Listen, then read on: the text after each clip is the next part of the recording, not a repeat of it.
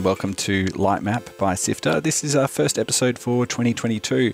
Lightmap is a interview podcast where we talk to people doing interesting creative things in interactive media and video games. And on this episode, we're talking about something slightly different. Uh, normally, we'd bring you a game and would feature that. Um, we, of course, will be talking about a brand new game uh, that's due to come out this year uh, called Wood and Weather. But this conversation is more about the process of making games and what impact that has on the environment. My guests on this episode are Terry Burdak from Melbourne's Paper House and Dr. Ben Abraham, a researcher who is just about to release a book uh, that looks at the full carbon impact of the game development industry. And spoiler alert, it's not great. Uh, Paper House have decided to track their entire carbon output from start to finish for their new game, Wood and Weather. Wood and Weather is uh, like a silly, a silly light god game um, that has a basically has a look at a kind of wooden Melbourne and um, kind of unexpected and unplanned weather. Um, we haven't, we've deliberately not said too much because we're still we're still developing it, and um, you know we want to we want to make sure that we we have the right messaging when we when we're in a better position. I think so. Yeah, we're keeping it. We're keeping the descriptions pretty light at the moment. But yeah.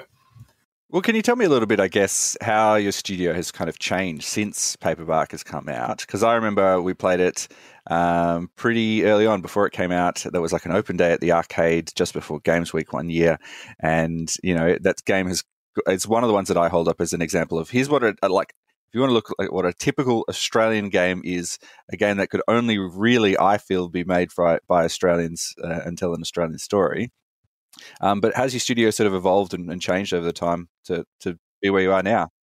Oh, it's changed so much. It's changed so, so much. So basically, um, we were all insanely burnt out from from making Paperbark. Like that game almost killed us.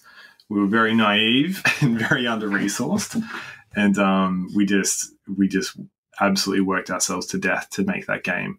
And so after that, we all just needed to do other things. We just so we just dispersed.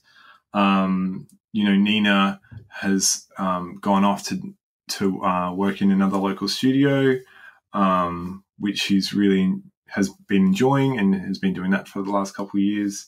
Um, Ryan has gone off um, to to work with various other teams, um, but most recently he's been working with Route 59, um, and he was working on Necrobarista. He ended up being one of the lead developers on that.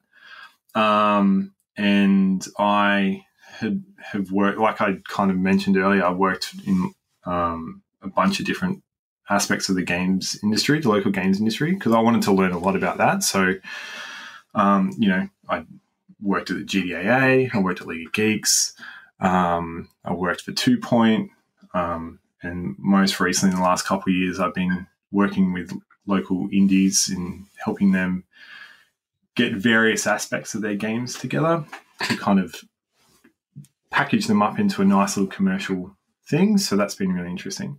And so we've all been kind of doing that, our own little thing, but we've still been kind of keeping the wheels turning on on the studio.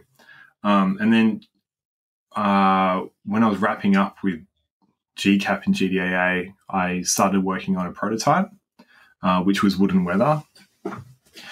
And it was just a, a little project I was kind of working on. And I approached Jack early on because I saw Jack's artwork on Twitter and I wanted it to be based in a city.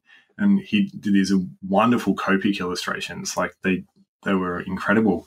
And I was like, oh, this guy's artwork's fantastic. I'm going to reach out to him and just see if he'd be interested in doing some concepting for this game. And he was living in England at the time. And I thought he was like some cool English guy, you know, bashing out some Copics and stuff. But it turns out that he's just like a Melbourne RMIT alumni. and he's like, you know, best mates with Josh from Two Point, who's one of one of my good mates and shit. Like he's just a Melbourne guy. I was like, oh my god, like what about? Yeah, yeah, like oh my god. And so yeah, so Jack um, started doing a bunch of concepting and stuff, and then Sam started finishing up at Mountains, and we've been good mates for years, and we wanted to work together. And so I just said, "Hey, what do you reckon about coming on? And maybe we could go for some funding and try to build it into something a bit bit bigger." And yeah, so we've we've kind of been doing that. We got really hit. I'm not sure if this is what you wanted to hear. It's kind of a big story. Like it's been a couple years, um, but basically, um, yeah, we we started. We got some initial kind of seed funding from Film Vic, which was really good, um, and we had heaps of ambition and ideas uh, for what we are going to do in nine, 2019. And then um, COVID hit. And so, you know, flights cancelled, studio closed down, like everything. And and we just had to we just had to basically stop, really. We just we were working really hard, but then it just it just was too too difficult for us to just pivot. Um, so we all started just kind of doing other things for a little bit and then we um, we picked it back up again once everyone kind of finished their projects that they, that they picked up. And yeah, so we we went for Film Vic funding again, and we decided to just kind of go all in and try and self publish. And yeah, we we were successful with that funding, and so since then we've now um, hired um, Caitlin Cronin as producer, so she's come on, um, and we've also hired Cole Williams as a support artist, and so so now there's like a new team. So Ryan and Nina are still on the scene doing doing like businessy stuff and helping out with Paperbark stuff, um, but there's like a whole new team for for Wood and Weather basically, um, and now we also have a new studio which we will be showing soon as well. We're still kind of building that up. But um, there's going to like a an actual physical space, and there's going to be a, a kind of public facing element to it as well, which is unannounced. But yeah, so that's kind of what we've been doing over last last year. Is kind of just slowly slowly building back up um, and rebuilding from from COVID. Really, the I guess the thing that I've noticed is that you know that environmental message is pretty core through everything that you do, Terry. In particular, anyone who's followed you on Twitter for about five minutes knows that this is an important thing for you. Um, but now working into the studio, that's kind of where Ben, you kind of come in. Can you tell me a little bit about this project that you're you're doing in order to really measure the impact uh, that uh, your company and this game has on on the environment? So Terry and I have been friends for a couple of years, like long time long time. And I, I knew that he had a similar interest to me in kind of minimizing our, kind of environmental impact and, and carbon footprint. When I finished my book a couple of months ago, it's with the publisher now. Um, I I wanted to kind of take some of the knowledge that I'd kind of obtained basically by doing this research and um, and actually see what we could do with with game developers to actually like kind of reduce some of the the kind of impacts that game development has. But the very first step of that is actually to find out how big the scope is of emissions. Um, so, as part of my kind of book research, I gathered a bunch of data from developers directly, but they really only told me like a little snapshot of um, of how much kind of energy they used and and things like that. So one of the ideas I had was to to do a more kind of detailed project where we actually track from beginning to end how much energy is consumed over maybe the lifetime of the development process. Because that could potentially reveal that maybe um, maybe there's a lot more power used towards the end of the process, or maybe it's all towards the beginning, or or maybe it's exactly the same across the whole lot. But whatever whatever that ends up being, that will tell us some really important things about how game developers can reduce um, and then potentially offset their their energy use and carbon intensity, um, which we know is going to be really really important. If games want to become carbon neutral, which I hope they do, uh, that's that's the number one message of my book is that games need to become carbon neutral. Um, they do have a, a, an environmental fo- footprint, a carbon footprint, then um, yeah, what do we do? How do we how do we reduce that? So so so really, where our project is about that very first step of finding out how big are the emissions and what can we actually do about them. Um, how how are you going to offset those emissions? Is it something that you're going to get to the end and go like, all right, time to pay the piper, let's put everything in it, or is it a project that's ongoing? Um, you know, what does it what does it look like in, in order to you know put your money where your mouth is in terms of getting to a carbon neutral position?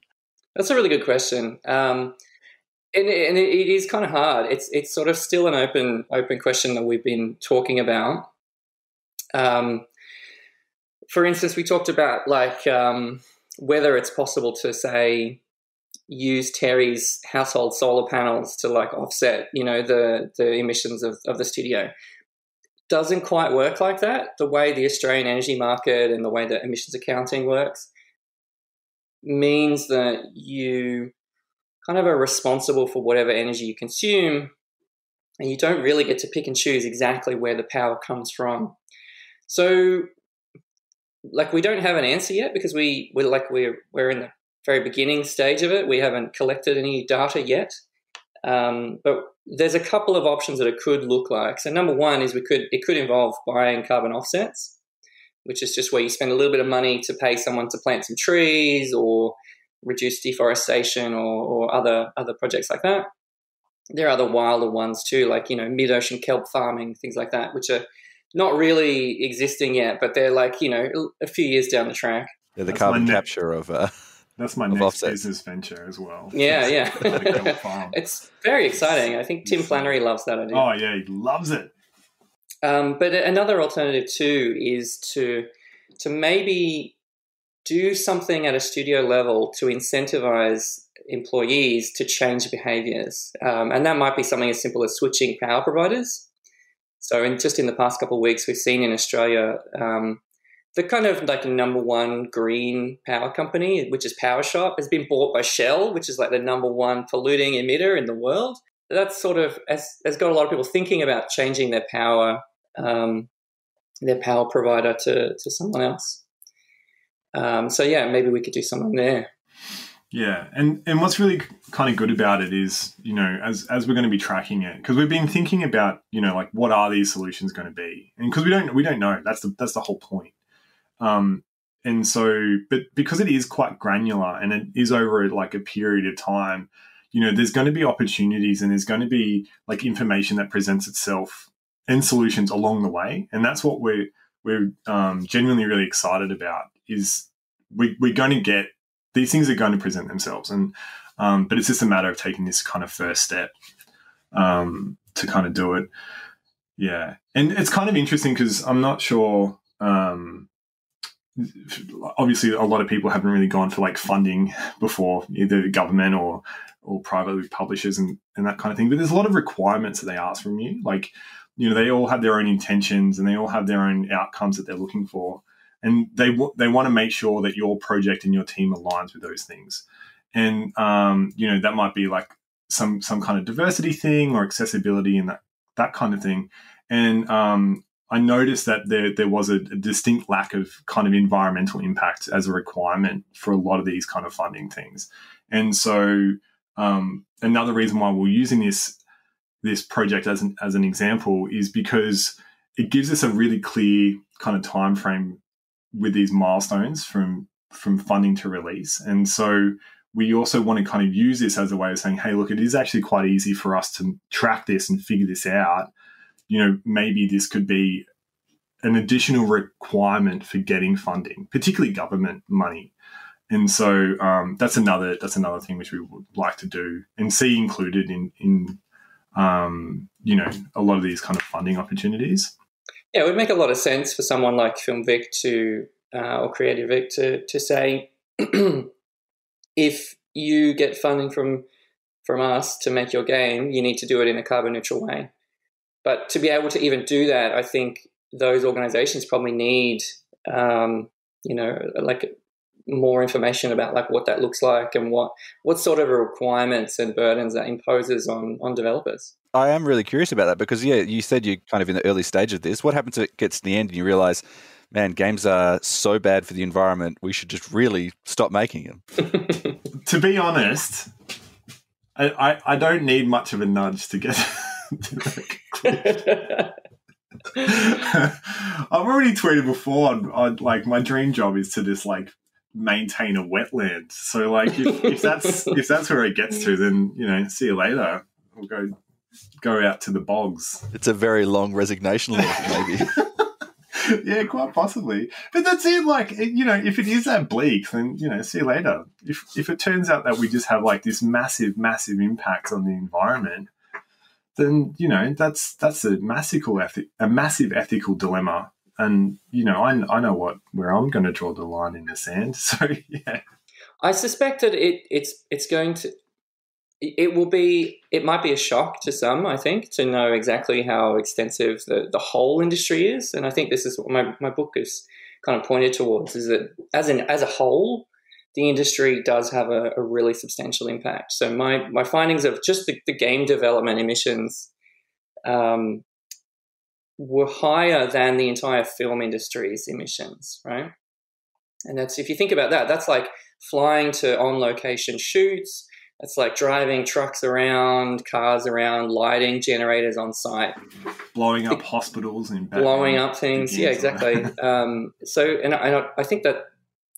so as a whole, I think the games industry is is has a bigger footprint than most people would realize. But individually, and particularly small teams, I don't think that's where the main impacts lie. I think it's in other parts of the industry.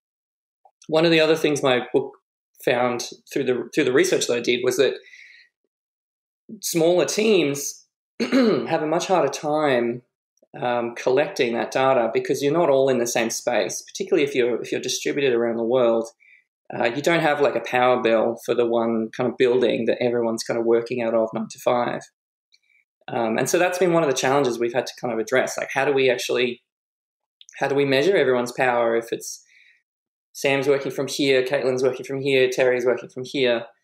Um, and so I think we've come up with a couple of useful solutions, possible solutions for that, um, which we hope maybe other people can can try out as well. If you're talking of a studio like Sledgehammer, for example, one of the you know the big tent poles in Victoria, um, you know, which would have much more infrastructure, do you envision that it's going to be an easier process for them to measure what sort of impact they have, or do, have they got too many things that it's it's really tricky to sort of wind that into their processes now? Um, I mean, I'm not particularly familiar with the Sledgehammer uh, studio and like the size of it and, and how it's kind of arranged. But anytime you have all of your employees in one location and that weren't only doing the work from that one location, um, yeah, you can you'll have a much easier time than if if you have to measure everyone's energy use individually. Because um, because at this at the building level, um, you know, if you've got a space that has a power arrangement where you're buying power from the grid and you know you pay a power bill you can look at that and that gives you a nice concrete number and you can say all right we use this many kilowatt hours this month. We know what the emissions factor is in victoria. Um, we know that our power company offsets this much because we buy this much green power or or they don't. And then you can kind of use that data to say all right here's what our, our footprint was based on on the energy we used. There's been a bit of I, I would say a speculative gold rush into things like NFTs at the moment. I'm just wondering how it feels to be doing a project like this when you see a bunch of people, colleagues uh, that you may have talked to at a bunch of different events, uh, going into this space uh, that is, by all accounts, not great for the environment, to put it lightly. It kills me. I was literally, I was when I was making my coffee, I was just kind of looking out the window this morning, and I there was a moment where I'm like, have I have I given up on society? Like, have I?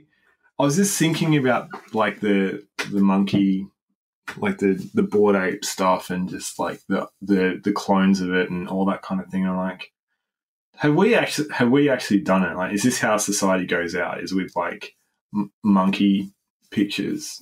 Like, uh, yeah, I know it's it really kills me. It really kills me a lot. Um, I, I have a slightly I, like obviously I'm I'm anti NFTs, but I'm anti NFTs at the moment mm. at this particular point in time, right? So like in the short term, I think NFTs are horribly damaging to our ability to reduce our carbon emissions because they increase demand for computing. And now most of that energy at the moment is still produced by fossil fuels. Now you project that same system into maybe 30, 40 years in the future when we've solved the kind of energy generation problem, when we're 100% renewables, I don't care. Go do whatever you want with the, your disgusting monkey JPEGs, whatever. But like until then, it's a mistake and it is a really, really bad trend that I, I hope more people um, stop and think about. Yeah, I think that's really it. And I think it's, I just, because I, I, do agree with Ben with that. Because like if it is if it is renewable, it's not like the, there's any real uh, you know ab- absolute issue with it. It's more just that now we're at a very a very critical t- tipping point where we sh- until we make that transition, we need to actually be really conservative, make really smart decisions, and really kind of you know, make, make sure we're putting our, our chips in the right places. And right now, we've absolutely done the opposite um, in a very novelty, ridiculous way, which makes it feel even more trivial. You know what I mean? Like, it's not like, you know, like just as an example, like disposable masks for COVID, like they're just frigging everywhere and it's so much waste. It's like, well, there's actually, we have a global pandemic. There's going to be a, a bit of that. That makes sense, right? But this is just like, they're not using it for any like reasonable application outside of just like you know digital assets and capital gain kind of stuff. So it's like oh man can we just can we just hold off a bit please? You know yeah. But anyway that's that's obviously just me. Um, I'm just curious as well because you t- sort of mentioned that you know you'd like to see um, funding guidelines sort of move to incorporate better environmental impacts.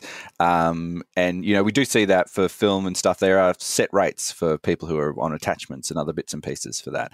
Do you think it would be a, a good idea eventually for someone to have someone like an environmental producer attached to their project? Uh, who could be able to do that? And would that be something that you know maybe going through this project you consider uh, having someone attached just to keep an eye on on where you sit environmentally? Yeah, Ben, get Ben to do it.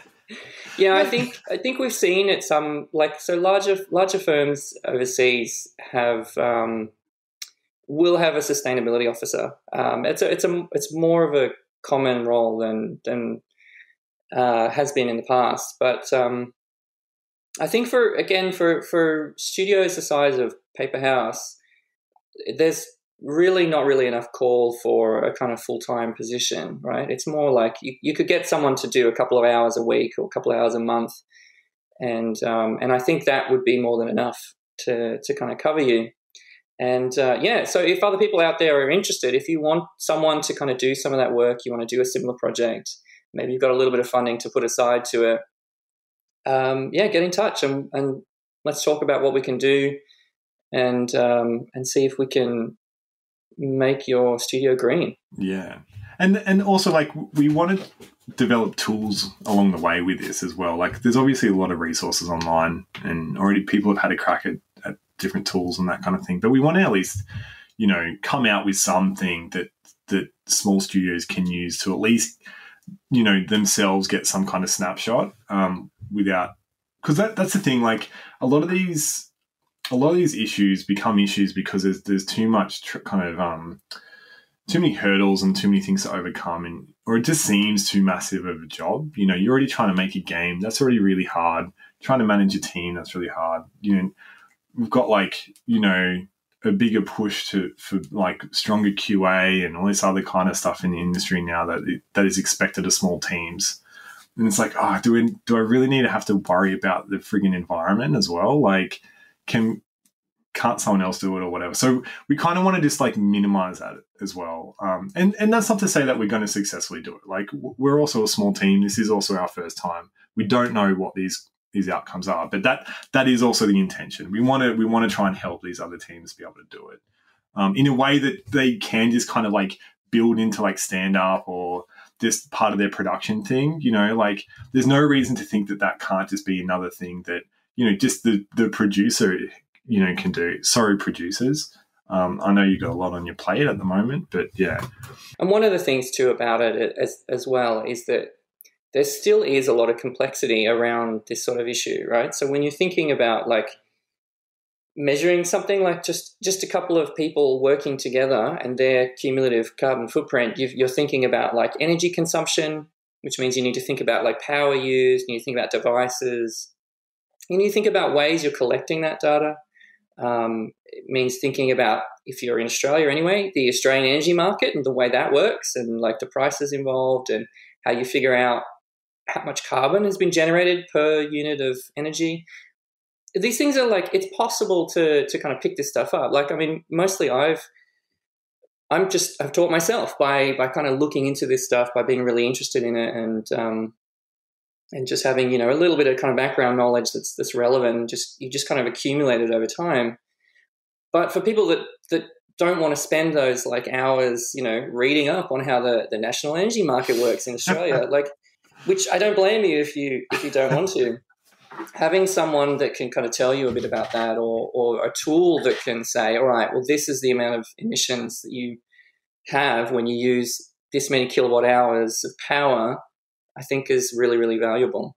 Um, I can't wait to keep talking to you about this particular project as we go along. Maybe we'll have to check in with you in six months' time, see how it's all kicking along. Uh, ben and Terry, it's been a real pleasure. Thank you so much for joining us on Sifter. No, not a problem. Thanks for having us. Always, my pleasure.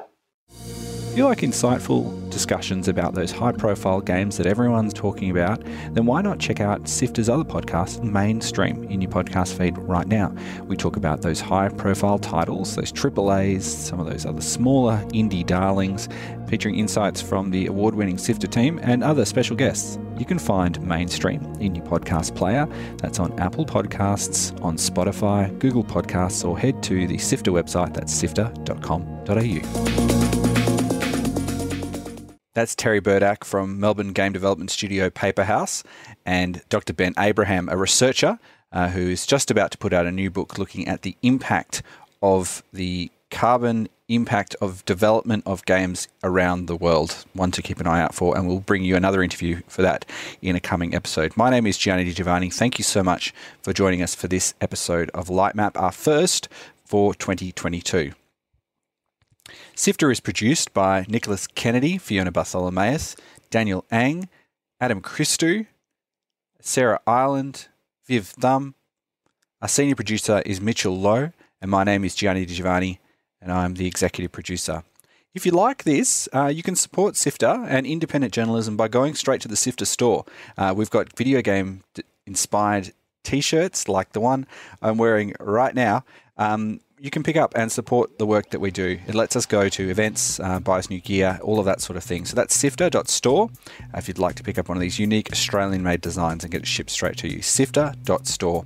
You can find more about what we do on our website. That's sifter.com.au, uh, where you can find articles, you can find videos, you can find more podcasts and much, much more. Sifter.com.au. And while you're online, we'd love you to join our community. Uh, you can do that on Discord, sifter.com.au forward slash Discord, where you can share your creative work. Each week, we share the creative efforts of the people in our server, uh, calling it Sharing Sunday, and you can take part as well there. Uh, that's sifter.com.au forward slash Discord. That's all the time we have for this episode. Until next time, have fun.